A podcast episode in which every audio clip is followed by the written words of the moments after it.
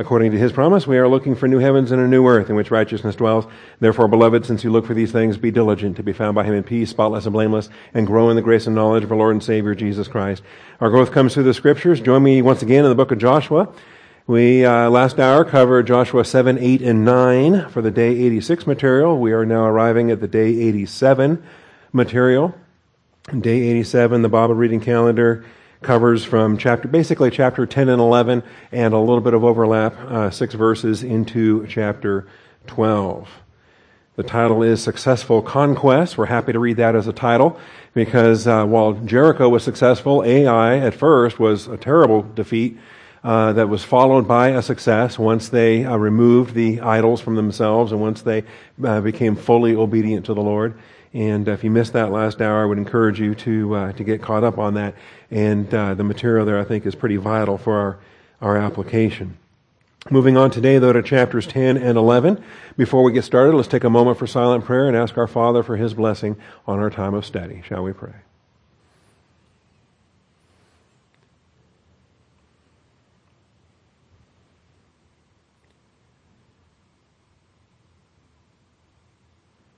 Most gracious Heavenly Father, we come before you once again, thankful for your faithfulness, thankful for your truth, calling upon your faithfulness, Father, to, to exercise your sovereign dominion over our thinking, over our speaking, over our listening, over everything that takes place here today, Father. Might everything be done for your good pleasure, for the glory of your Son, our Lord and Savior, Jesus Christ, and by the filling and power and control of God the Holy Spirit, Father, the way that you've designed us to operate, this is the way that we will proceed. So we thank you and we praise you, Father, in Jesus Christ's name. Amen. All right, and so moving beyond the initial battles of Jericho and Ai, I've been mispronouncing Ai all these years. We're going to remedy that today by insisting upon the I pronunciation. Um, but moving past those battles, we again get uh, some summary statements that are given. And uh, so, starting with chapter 10, chapter 10 is a summary statement of uh, Joshua's southern campaign. And you know something? Am I on the right page? Yes, I am. Okay. I was afraid I was going to misspeak. So we have the uh, the five kings now that are going to be attacking. The capitulation of Gideon of Gibeon had a tremendous impact among the Amorite kings of the Judean highlands. And so this is what we deal with in verses 1 through 5. We had seen an initial hint of this in the earlier chapter where these kings were gathered together, and that was their preparation for the war. Now we're going to see that they launched their war here in this chapter.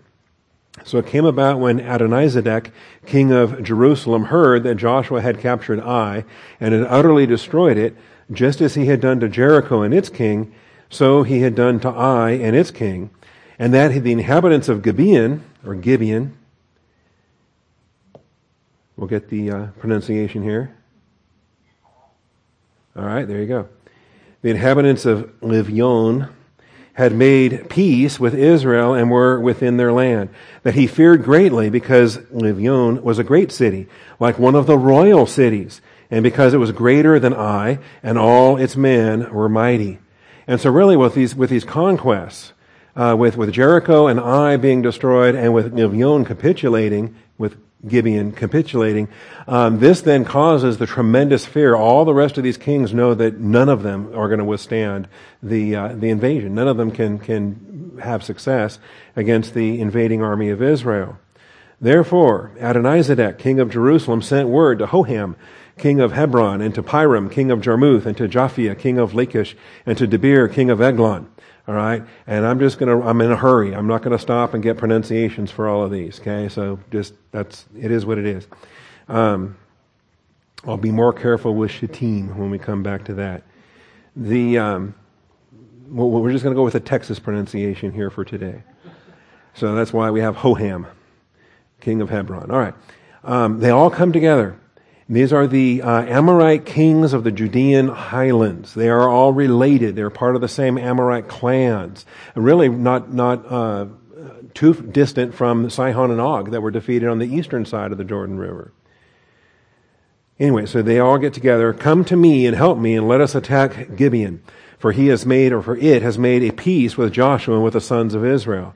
So the five kings of the Amorites, the king of Jerusalem, the king of Hebron, the king of Jarmuth, the king of Lachish, the, the king of Eglon, gathered together and they went up with, our, with their armies and camped by Gibeon and fought against it. Remember, this is the way Satan works. This is the way this fallen world works. And uh, they, they can't fight against Israel, but they can get their revenge upon Gibeon for, uh, for what they did in capitulating. So the men of Gibeon sent word to Joshua, to the camp of Gilgal, saying, We need your help right? Do not abandon your servants. Come up to us quickly and save us and help us. Now, there's, there's more impact of this rash vow that they took, of the, of the covenant that they signed and the agreement that they made with the Gibeonites. The Gibeonites are their slaves. Under the law, they are responsible for how their slaves are treated. They are responsible to protect their slaves, to feed their slaves, to provide for their slaves, to not bring their slaves to harm. They had promised to let these people live. And now if they allow the, the five Amorite kings to slaughter them, then that would be, would you think that'd be a good way to get around their vow? Uh, no, the God of, of truth is going to hold them to their vow and say, you're using uh, this other hand to do your dirty work, and, and God doesn't let that go. So they have to come to the defense of, they have a treaty obligation to come to the defense there. Similar to how we have a treaty obligation to come to the defense of NATO nations if a NATO nation is attacked. And uh, when you're when you're bound by these covenants, by these treaties, uh, it can be it can be an issue for your nation to deal with, as it is here. They have to defend Gibeon. This may not have been high on their agenda. They who knows where Joshua intended to go after after Ai, probably Bethel. But whatever the case is, now he's got this other circumstance thrust upon him. So Joshua went up from Gilgal, he and all the people of war with him, and all the valiant warriors. Notice they're going together as a group, everybody, not just a small detachment, not just trying to get a human estimate based upon the bare minimum that they need to, to get the job done, right? And, and that, that, that's a whole sermon right there. Let's just preach on that on uh, not getting, you know, making do with a bare minimum to get the job done. That that doesn't glorify Jesus Christ. We're to, to love Him with our all our heart, mind, soul, and strength. Anyway, take the whole army with you. And uh, the Lord said to Joshua, Do not fear them. I have given them into your hands. And not one of them shall stand before you. So Joshua came upon them suddenly by marching all night from Gilgal. And, and this is just a monster victory. Let me make sure before I get too far into this that I don't lose my notes here. Um, remember Melchizedek from Genesis chapter 14? He was um, another Zedek king of this locality. Same locality, Jerusalem. Uh, this is uh, quite a contrast, though. The the Adonai instead of the Mel uh, or the Melchi. Uh, but nevertheless, the, the, the root of this, my Lord, is uh, righteous. Okay, that's Adonizedek or uh, the king of righteousness was the name of Melchizedek. Anyway, it's quite a contrast. Um, and, and obviously, Jerusalem went downhill uh, after the death of, of Melchizedek, clearly. The, the years in between Melchizedek and Adonizedek have apparently only gone in the downhill direction. So Jerusalem, Hebron, uh, Jarmuth, Lachish, Eglon, they choose to join forces and fight and they, are going to fight in the field. And they're going to start with Israel's new slaves, with Gibeon as their first strike. The five Amorite kings choose to begin their military campaign with a punitive strike against Gibeon. And so that really is going to draw, actually accomplish two things. It's going to get their revenge on the Gibeonites. Uh, also, it's going to draw Israel to a fight on their uh, ground of their choosing. So they, they want this battle to take place in the region of, of Gibeon, not uh, somewhere else that it might be a problem.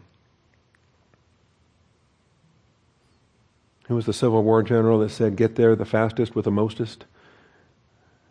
I'm trying to remember now. I think it was Jeb Stuart or one of those guys. Anyway, they're following this tactic. Get there and pick the ground you want to fight on. So, um, Joshua is now stuck. Having made a covenant with Gibeon, Joshua is obligated to protect Gibeon. When you enter into a covenant relationship, there's duties assigned with that, right? And uh, this is the issue here. So an all-night force march positions his armies in place to attack the Amorites. So this is what happens here. The Lord said, Do not fear them. I've given them into your hands. Not one of them shall stand before you. So Joshua came upon them suddenly by marching all night from Gilgal. And you look at the map and you look at the distances involved and you think, wow, this is a march. Okay, pull up Gilgal, the place, look at it on the atlas. And you all can do this with your Logos software. Select the place, look at it on the atlas. We knew where Gilgal was anyway because it was in the neighborhood of, of Jericho. And then you track it from there to Gibeon. You track it from there to Gibeon.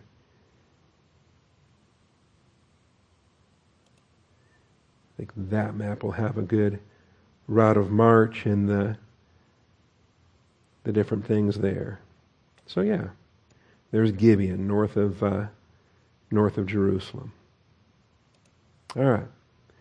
So marched all night from Gilgal, and the Lord confounded them before Israel and slew them with a great slaughter at Gibeon and pursued them. So you might think uh, maybe maybe Joshua was going to be tired. Maybe the army. I mean, they marched all night. Are they really going to be ready to fight a fight a pitched battle against five kings, five armies uh, when they get there? Okay. Well, it helps when God's on your side and He already leads the way with the with the advanced forces and, and leads the way with the uh, the battle before you even arrive. So the Lord confounded them before Israel. He, that's the Lord, Yahweh, slew them with a great slaughter at Gibeon and pursued them by the way of the ascent of Beth Horon and struck them as far as Azekah and Makkedah. Makkedah. As they fled from before Israel, while they were at the descent of Beth Horon, the Lord threw large stones from heaven on them as far as Azekah, and they died. Okay? I think I call this an artillery barrage in the notes. I mean, you just think about it. When, when you're God and you've got power of, of meteors and the power of, of hail and, and, you know, these huge stones, I don't know how, how large is large, right? But just imagine, you know, these, these massive stones being thrown down. They died from the, uh, there were uh, more who died from the hailstones than those whom the sons of Israel killed with the sword. So this all-night forced march positions his armies in place to attack the, Amorite, the, the Amorites. Israel's assault was a smashing success as the Lord did not, did most of the work himself through his own artillery. Joshua realized that additional daylight hours would be needed to complete the destruction of the routed armies. I mean, you have the smashing success, and then the problem is, is now the sun's starting to go down, and there's still more of the enemy to kill, and you just need more time. If the day could just be a little bit longer, if you could stretch it out. Have, who here has not wished to have more hours in their day for accomplishing something at one point of time, right? We all have. But Joshua goes so far as to actually demand that that's what he needs, and he gets it. He, he doesn't make a request. He gives, he barks the orders. He tells God what to do. So Joshua spoke to the Lord in the day when the Lord delivered up the Amorites before the sons of Israel, and he said in the sight of Israel, O sun, stand still at Gibeon. I mean, he's just saying this in front of everybody. You understand the pressure? I mean, pressure for Joshua, or is it just total ultimate faith? Because there's no pressure for God. You know, God, God knew what he was going to say, and, and he was prepared to do it. O sun, stand still at Gibeon. O moon, in the valley of Ajalon. So the sun stood still, and the moon stopped until the nation avenged themselves of their enemies. They had to finish the what we call the mop-up operation when you're hunting down all the, the, the, the remnants, the stragglers that are running here, there, and everywhere like, you know, cockroaches running when the lights turn on and they scatter in all the directions that they go. I don't know what I used for illustrations before I moved to Texas and learned what cockroaches are.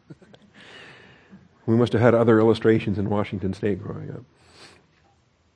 All right, so the nation avenged themselves. The sun stood still. Okay? Do I believe this actually happened? Of course. I believe everything the Bible tells me about. Okay? This is probably the most powerful miracle that's recorded anywhere in the scriptures. Is this involved, and when you're talking the sun, are we talking about the sun? Are we talking about the, the earth? Did it stop spinning? Did it stop its revolutions around the, the, uh, the sun? What did it do?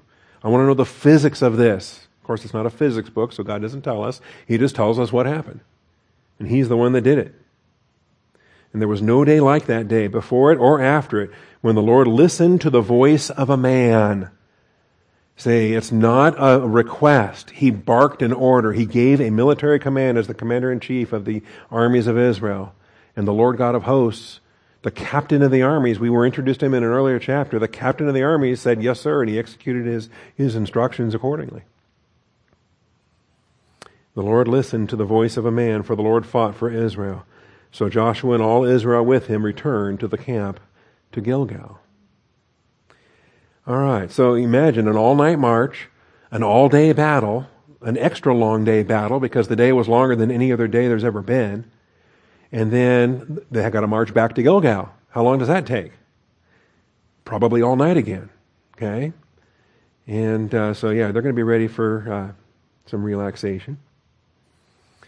Yes, Joshua realized the additional daylight hours would be needed to complete the destruction, so he issued a command, and the Lord executed Joshua's order with an immediate and omnipotent response. How awesome is that? And we better start to realize when we go to the Lord in prayer, what kind of power is available to us? What kind of confidence do we have in our own prayer life? Are we in a position, and you say, oh, no, no, no, we would never be, we would never, ever presume to be in a position, we wouldn't claim. Well, wait a minute. Stop and consider the position of the bride of Christ in Christ, seated at the right hand of the Father's throne. Consider the contrast between our position and Joshua's position, or any Old Testament believer priest. Consider our priesthood and the Melchizedek priesthood in Christ and, and what we have available to us. We can throw mountains into the sea, Jesus said, if we ask. Anyway, more on that. Future studies. The sun stood still, perhaps the greatest miracle recorded in the Bible as God brought the revolution and rotation of the earth to a halt. Scientific treatment of this miracle has been written on extensively. My favorite is uh, written by a man from my childhood church, actually, Donald W. Patten.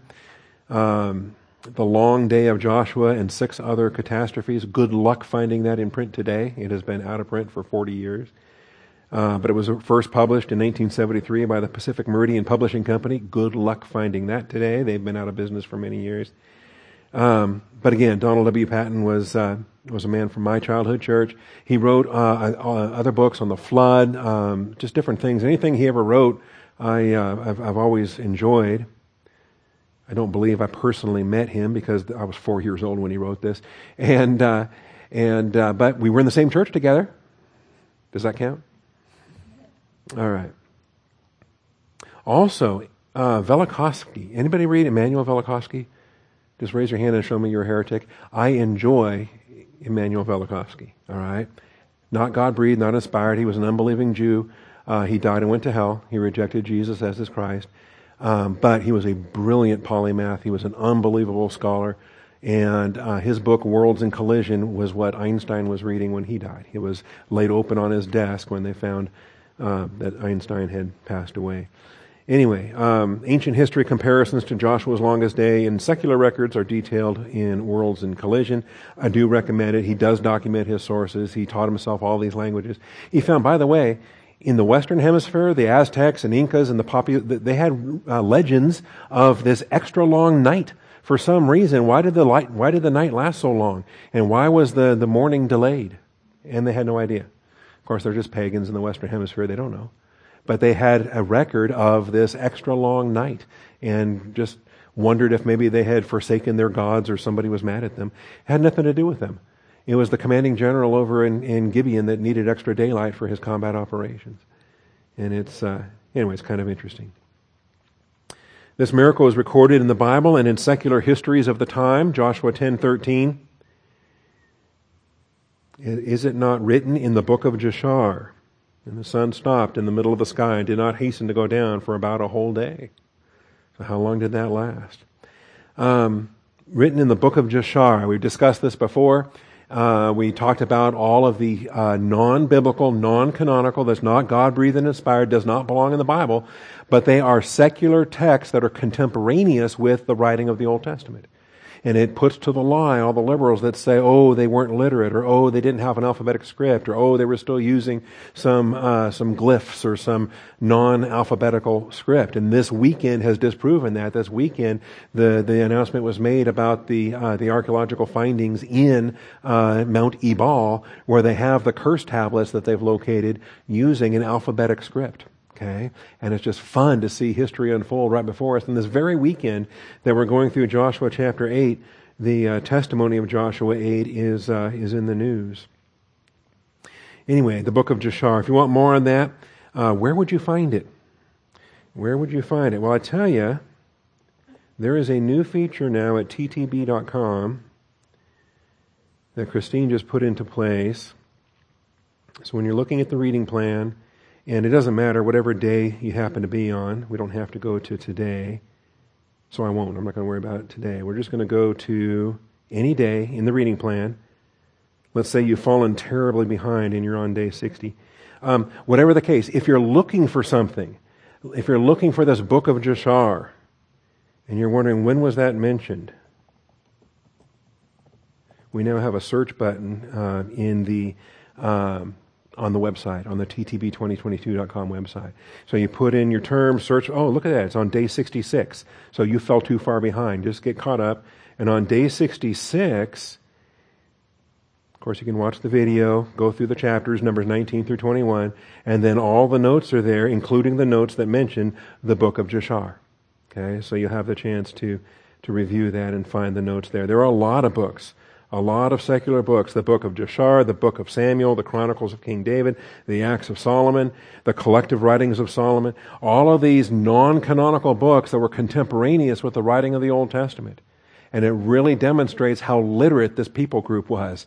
They came out of Egypt as a nation. They went down as a family. They came out as a nation. And they came out as a literate nation in, uh, in every way. So, wanted to highlight that. The five Amorite kings were located and imprisoned until the military action could be completed against their armies. And so he gets the victory. They return to the camp at Gilgal. Now, these five kings had fled and hidden themselves in the cave at Makkedah. Makkedah. Makkedah. Again, select the Hebrew lemma, click on pronounce. Makkedah. All right. And it was told Joshua, saying, The five kings have been found hidden in the cave of Makkedah. So Joshua said, Roll large stones against the mouth of the cave and assign men by it to guard them. But do not say, Stay there yourselves. Pursue your enemies and attack them in the rear.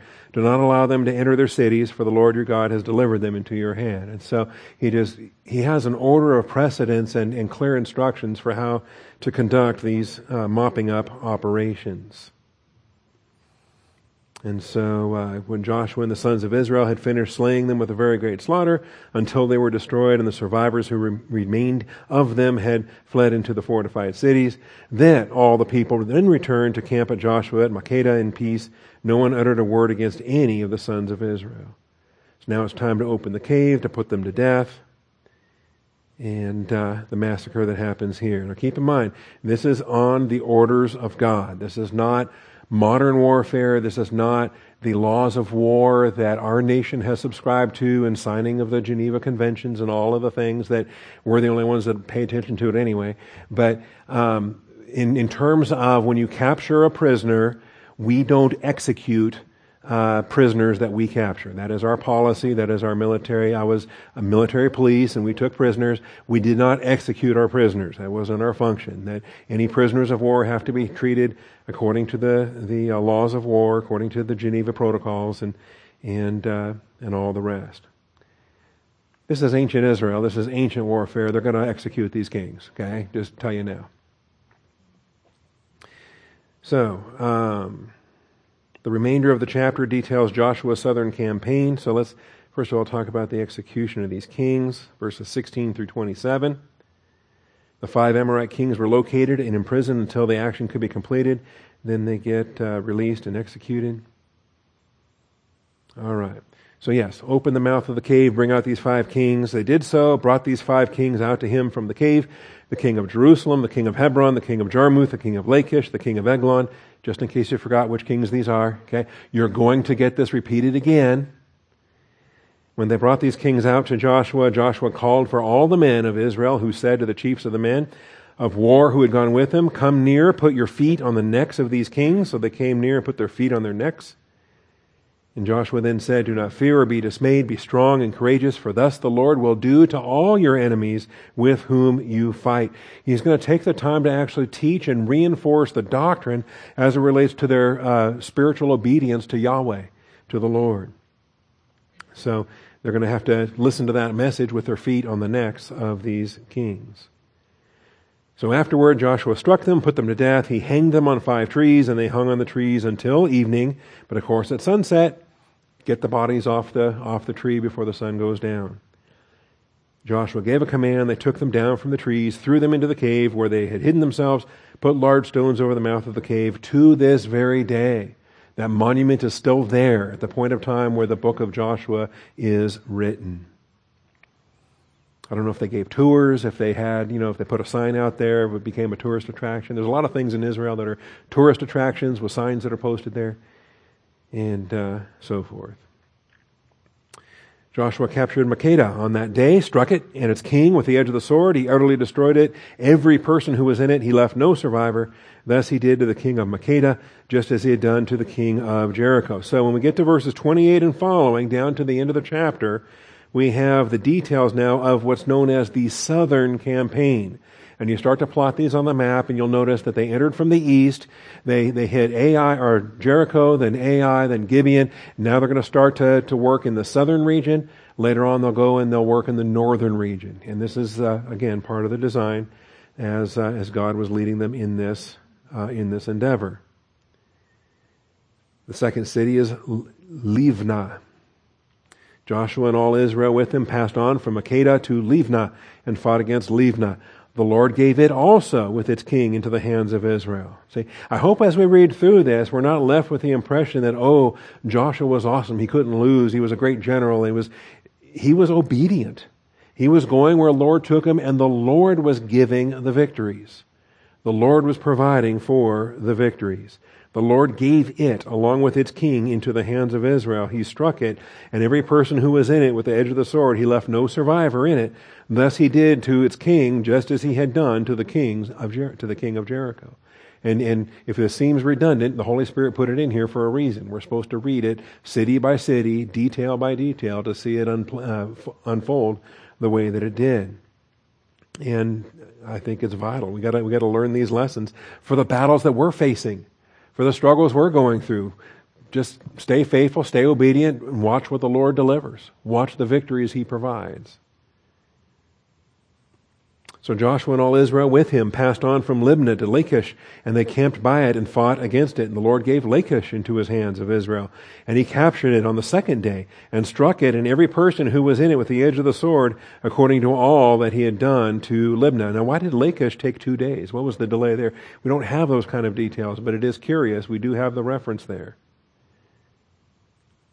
Then Horam, king of Gezer, came up to help Lachish yeah, I love Gezer. It's my favorite town in the whole Old Testament. The inhabitants of which were known as Gezers, right? And uh, they, they could fight. Those Gezers could fight.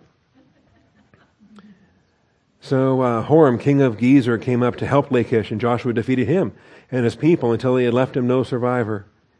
And Joshua and all Israel with him passed on from Lachish to Eglon.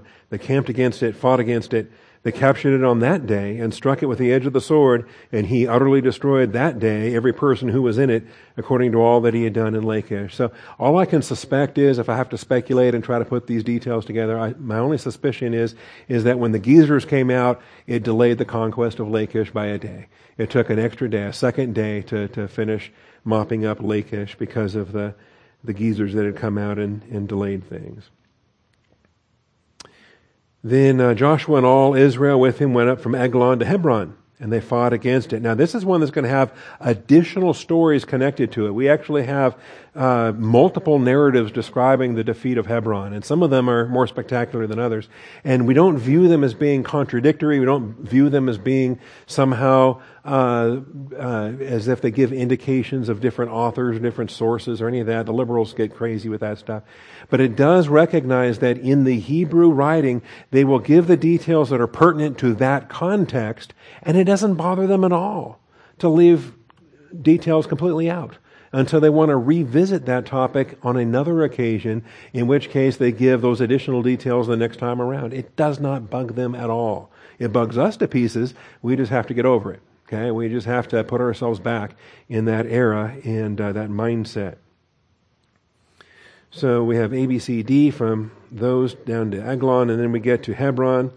Now, again, the details that are here that are recorded in chapter 10, verses 36 and 37. Did I read all those yet?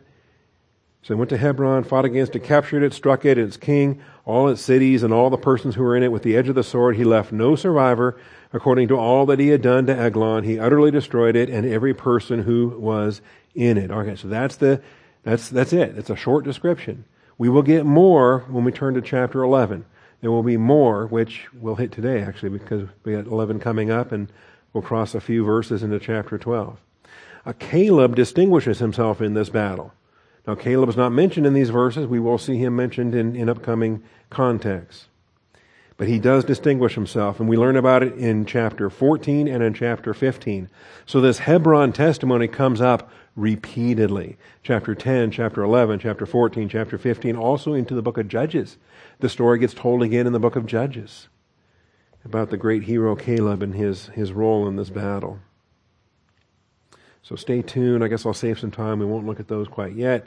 And we won't look at these until after lunch. Those will come up this afternoon.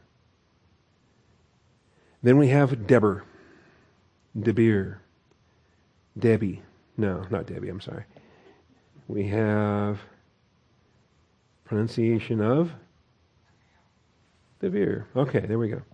Joshua and all Israel with him returned to Debir, and they fought against it. He captured it and its king and all its cities, and they struck them with the edge of the sword. So keep in mind, every one of these cities that's mentioned could have daughter cities, could have villages, could have smaller towns that are in a, in a region around there that support that large capital city, that walled headquarters. You know, and sometimes it's awkward for us to think about a king of Jerusalem. Well, Jerusalem's a city. Shouldn't it have a mayor? Why does Jerusalem have a king? Well, because that's what they had back then. City states. They had small kingdoms that were really, you know, counties really. They were the one dominant city with smaller towns and villages. Um, if, if you had multiple cities, that was kind of unusual in this, uh, in this era.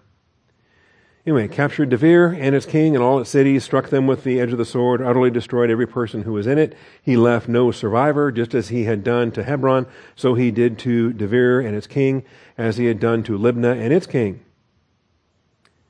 So there's the, uh, the cities there. There are other various locations in the Negev. That's the southern regions there. Negev, footnote, the south country. Thus Joshua struck all the land, the hill country and the Negev, and the lowland and the slopes and all their kings. He left no survivor, but he utterly destroyed all who breathed, just as the Lord, the God of Israel, had commanded. Joshua struck them from Kadesh Barnea even as far as Gaza, and all the country of Goshen even as far as Gibeon. If it breathes, it died. That was the command. Okay? And this is again different. The ancient world is different than our modern uh, sensitivities, whereby we have uh, we we draw distinctions between combatants and non-combatants. That we we strive to kill the soldiers and the sailors and the military personnel, and we deliberately don't target the women and the children and the non-combatants and the civilian population. We have this um, concept that that wars are fought military versus military, and civilians are off limits. Says who? Who made that up? Did, is that in the Bible? Or is that something that in the modern world they put into place? And, and how did that come about? Why did that come about? And once it did come about, why were we the only ones following it? why did our enemies feel no compunction against uh, attacking women and children and civilians and, and all the rest? Anyway, more on that. So keep these things in mind. Understand what the ancient world standard was. Understand what the biblical standard was and will be again. Because the standards of war that we see in the Old Testament, they do return in, at Armageddon. They do return when Jesus Christ conquers. And when Jesus Christ establishes his millennial kingdom, he will be executing every unbeliever from the face of planet Earth. Only born again believers will, will survive the tribulation and enter into the, the millennial kingdom of Jesus Christ. So these various locations in the Negev that are that are mentioned there. from Kadesh Barnea, even as far as Gaza, and all the country of Goshen, even as far as Gibeon. Joshua conquered all these kings and their lands at one time because the Lord, the God of Israel, fought for Israel. So Joshua and all Israel with him returned to the camp at Gilgal. It's the same thing we're going to learn in the days of David. Uh, the victories don't come because David was so awesome. They come because the Lord is with David in all of David's battles. The Lord was with Joshua in all of Joshua's battles. And we, uh, we have that spelled out for us here. All right, now it's time for the northern campaign, chapter 11.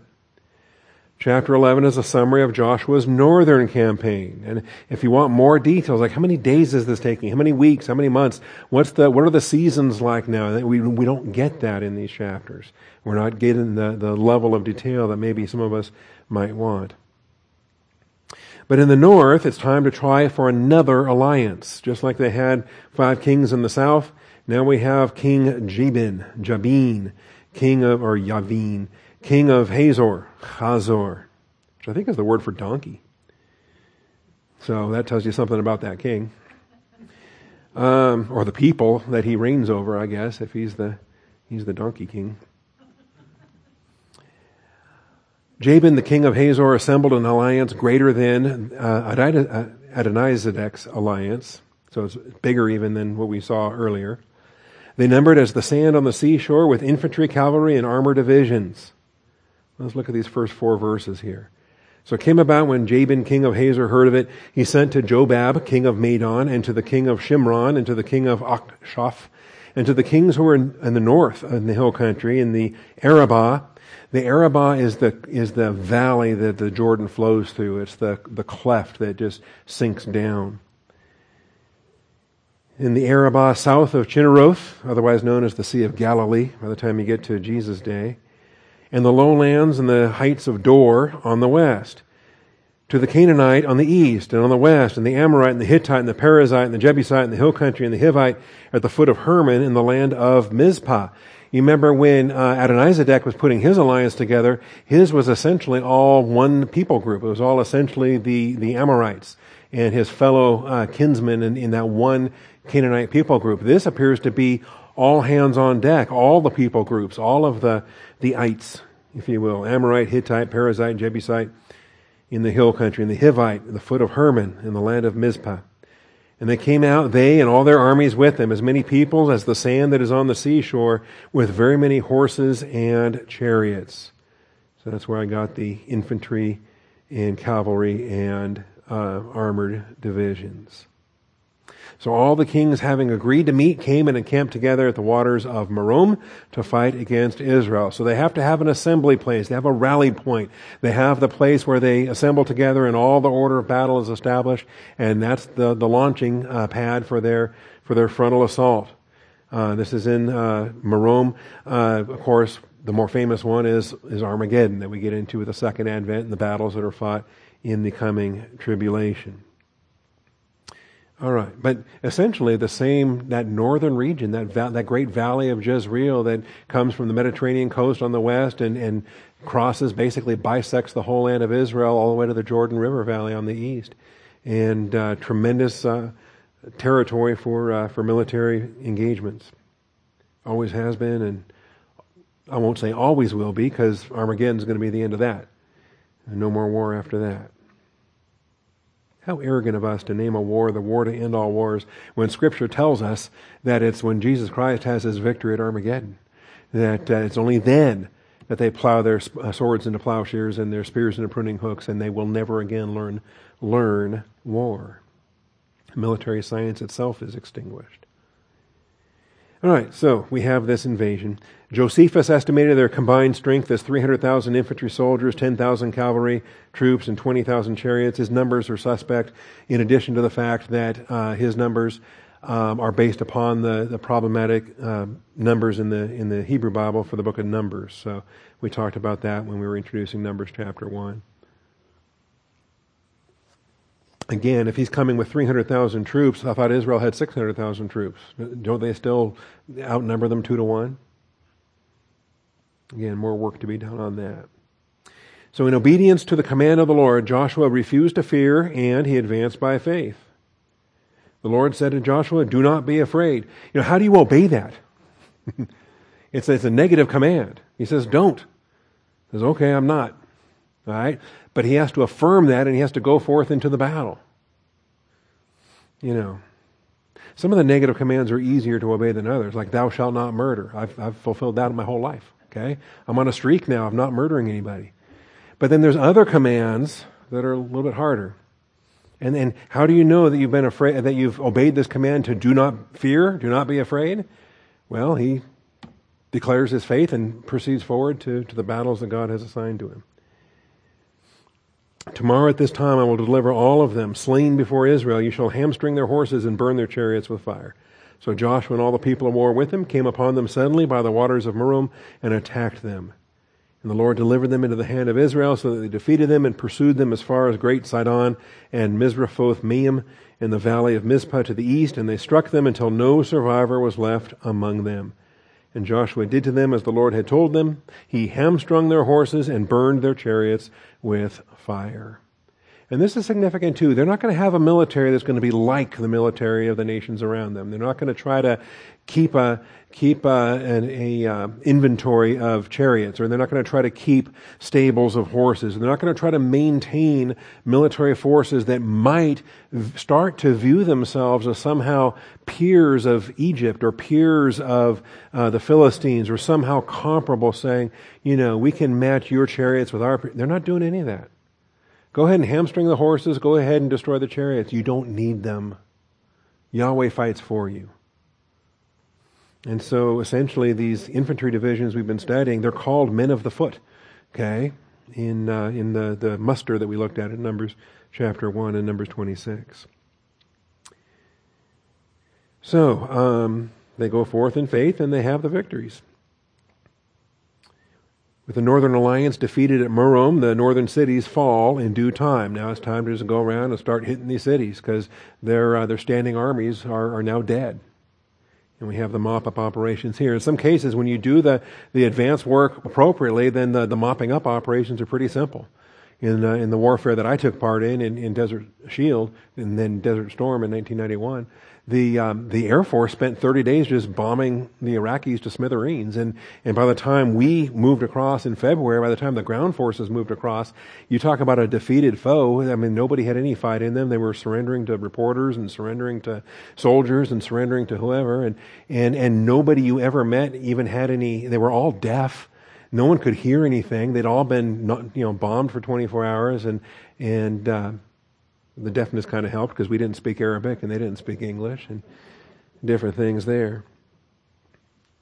So a defeated foe, and this is this is what they're dealing with. So Joshua turned back at that time and captured uh, Hazor and struck its king with a sword, for Hazor formerly was the head of all these kingdoms. They struck every person who was in it with the edge of the sword. Now they've already destroyed the men, the armies, the military. What are they doing here?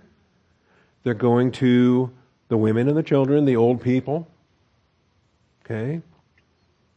And, and again, is God a moral monster? Is he ordering a genocide? Is this evil in the sight of. We, we have to answer this. We have to, to just be straight up and tell the people that, that think that we serve a moral God. We need to let them know no, the, the, the godless were these guys. God had given them 400 years to repent. The wickedness was these guys. And no one made them stay. Anyone was free to depart the land. Anyone that departed the, the land of Canaan, the land of promise, was free to go. Staying there was what signed their execution order. He burned Hazor with fire. This is something that Titus Kennedy has written on and, and spoken about the, the archaeology of, of Hazor. Captured the other cities, all the cities of these kings, all their kings. He struck them with the edge of the sword, utterly destroyed them, just as Moses, the servant of the Lord, had commanded.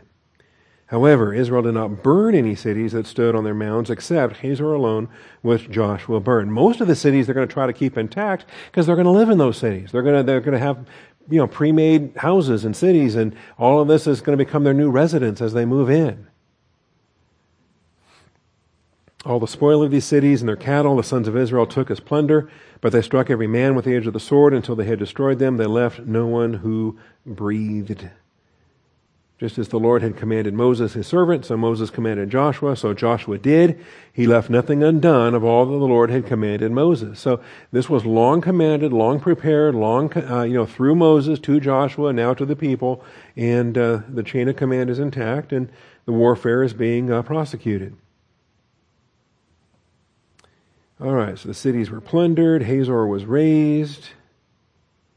The remainder of the chapter gives some summary statement information about the central, southern, and northern campaigns. This kind of ties together all the various regions, the central, southern, and northern campaigns in these summary statements. All right, so let's do 16 through 18, and then we'll see verses 19 and following.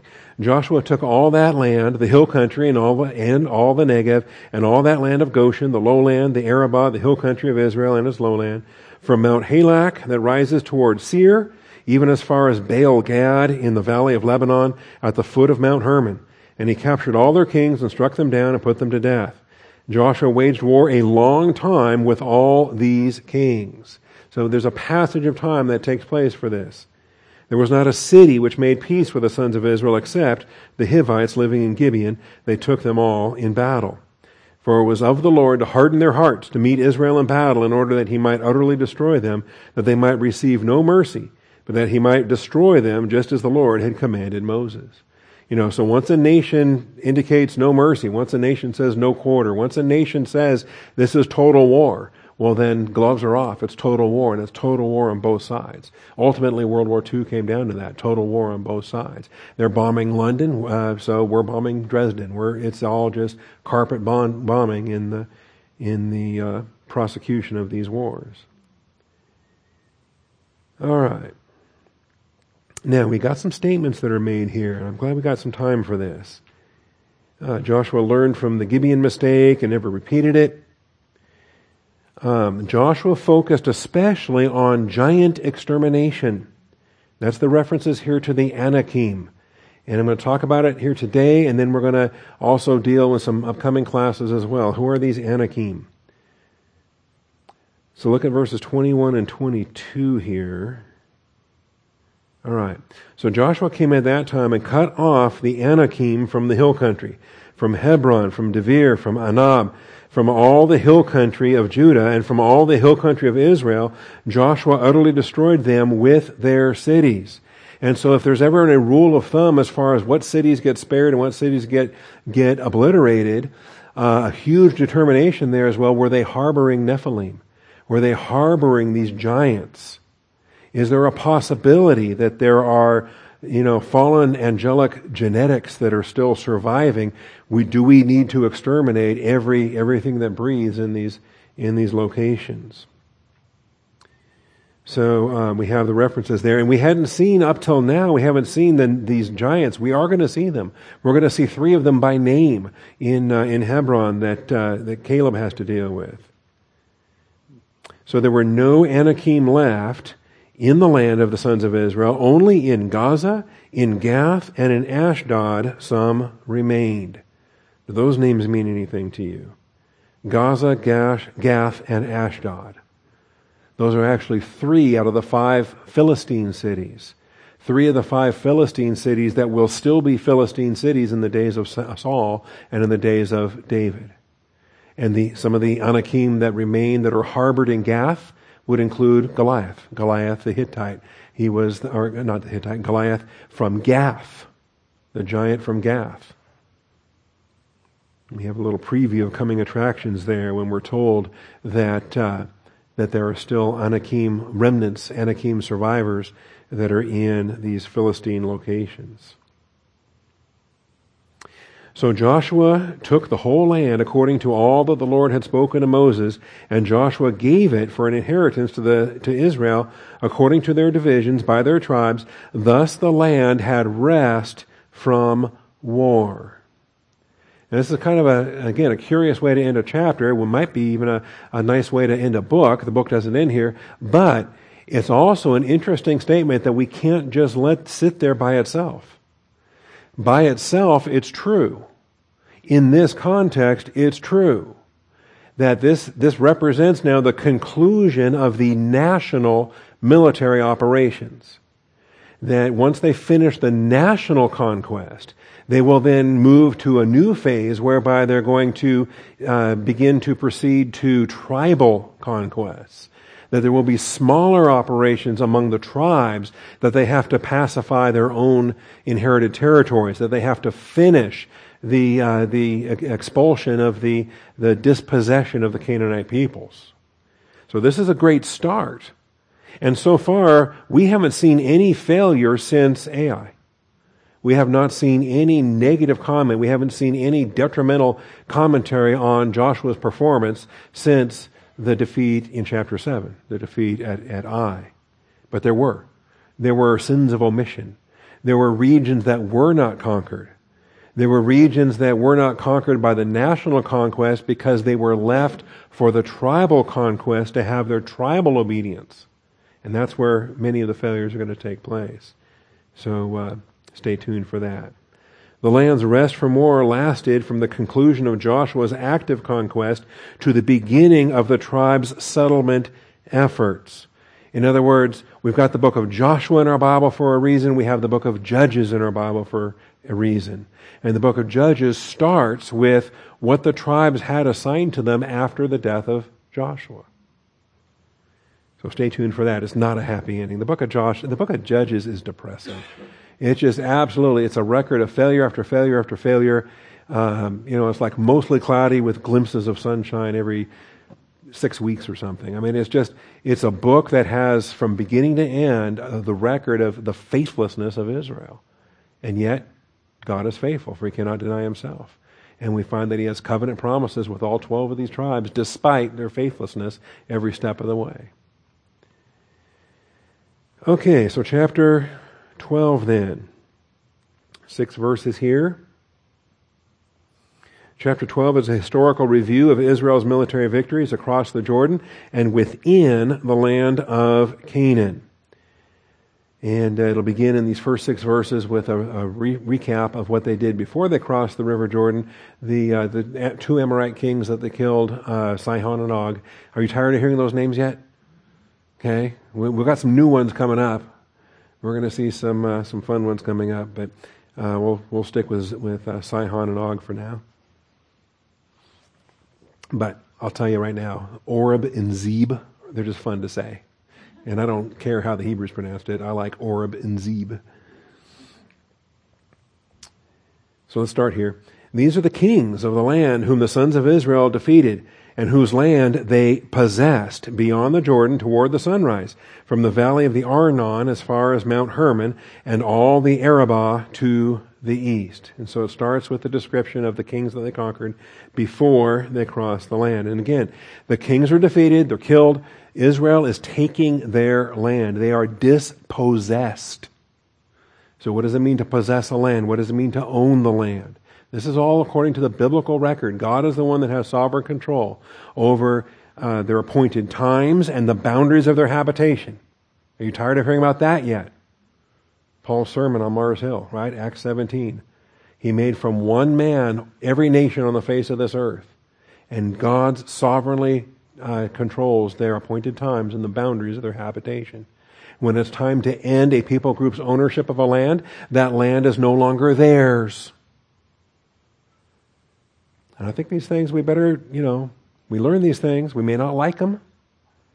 Um, we have preferences, for example. my preference, uh, the, the land of Ukraine belongs to the Ukrainian people. But then again, God's the one who's sovereign, not me. And if his plan is for the Russian people to defeat the Ukrainian people and to retake and to take that land and to claim that land, won't be the first time. Okay, the Ukrainians have been under Russians repeatedly for many, many years. Okay, not just the Soviet Union either, but going back to, to the czars and going back before that. For a time they were under Poland. For a time they were under Lithuania. For a time they were under Hungary. For a time they were under uh, the, the, the, Tartars. And, and the history of Ukraine is fascinating and complex. And, and you're going back to 1000 AD and, and older than that even. So there's a lot of a lot of things at work there. And if it turns out the way we like, great. If it turns out the way we don't like, can we still say great? Do we have to say, not my will, but thine be done? Do we have to say, to God be the glory? That if, uh, if a people group becomes stateless, if a people group loses their land, and if, if, um, you know, if Ukrainians become a displaced people and they live in uh, Europe or, or, Canada or America, or they scatter across the world and so forth um, into a diaspora, God's still in control. Okay? God's still in control. Anyway, not fun to think about, but God knows what He's doing. So we start with Sihon, king of the Amorites, who lived in Heshbon and ruled from Aroer which is on the edge of the valley of the Arnon, both in the middle of the valley and uh, half of Gilead, even as far as the brook Jabbok and the border of the sons of Ammon. So they had they were an Amorite people. They were on the border with the Ammonites, and uh, of course we had that conquest that we've already dealt with. And the Arabah, as far as the Sea of Kinneroth, Sea of Galilee, toward the east, and as far as the Sea of the Arabah, even the Salt Sea, uh, eastward toward Beth Jeshimoth, and on the south at the foot of the slopes of Pisgah. Remember the mountain where Moses died? Sometimes it's called Nebo, sometimes it's called Pisgah. So there's King Sihon. There's also King Og. This was the tall guy with a huge bed. You know, we assume that because he had this huge bed. But no, we were told he was the last of the remnant of the So it's, not, it's more than an assumption. I think we got a textual basis. But wouldn't it be hilarious if we get to heaven and find out he was really a dwarf? He just liked to sleep in a huge bed. Who knows? You know, the Bible says he was the he was a, he was a Rephaim descendant. So the territory of Og, the king of Bashan, one of the remnant of the there it is, one of the remnant of the Rephaim. So he was not a dwarf, who uh, lived at the Ashtaroth and at Edrei, and he ruled over Mount Hermon and Salakah and Bashan as far as the border of the Geshurites and the Maacathites and half of Gilead, as far as the border of Sihon, the king of Heshbon. So his territories. And so we have these two side by side Amorite kingdoms and this tandem, this twin tandem of these kings being mentioned here. But Mount Hermon, a lot of spiritual connections there. I mention Bashan every time I read it. The cows of Bashan that were surrounding Jesus on the cross. Psalm 22, if you want to read that. Moses, the servant of the Lord, and the sons of Israel defeated them. And Moses, the servant of the Lord, gave it to the Reubenites and the Gadites and the half tribe of Manasseh as a possession. All right, so this is where Ron Rhodes chose to end today's reading. We can't read verse 7 until after lunch. All right, so this outline will continue. The chapter 12 continues tomorrow because that's part of the day 88 reading in our Bible reading calendar. Father, I thank you for this day. I thank you for your faithfulness, for the privilege and blessing that we have to assemble together. I thank you, Father, for the big picture. And yes, it's fast, and yes, it's uh, overwhelming. It's a tremendous amount of material. And we're not going to teach this way next year, Father. But for this year, this is the course that you set before us, and we're just, we're loving it, Father. I'm having the time of my life. I thank you, Father, for the blessing we have to read the Bible seven days a week, to, to preach your truth, to all be together in this program. And so, Father, as we study to show ourselves approved, I pray that we learn these lessons. I pray that we understand the day and age in which this took place, that we're not uh, overwhelmed by how different it is from the day and age in which we live. Father, we've got so much insanity and darkness, and we got, um, we, Father, we are just lost. We have a culture that won't won't even describe, won't, can't give a definition of what a woman is, Father. And here we are. Thank you for the Word of God that lays it out. Male and female, He created them. And, and Father, we just take your word at its, at its, uh, at its promise because you are faithful. So, Father, uh, thank you for the study. Thank you for this flock. We give you the praise and the glory, Father, in Jesus Christ's name. Amen.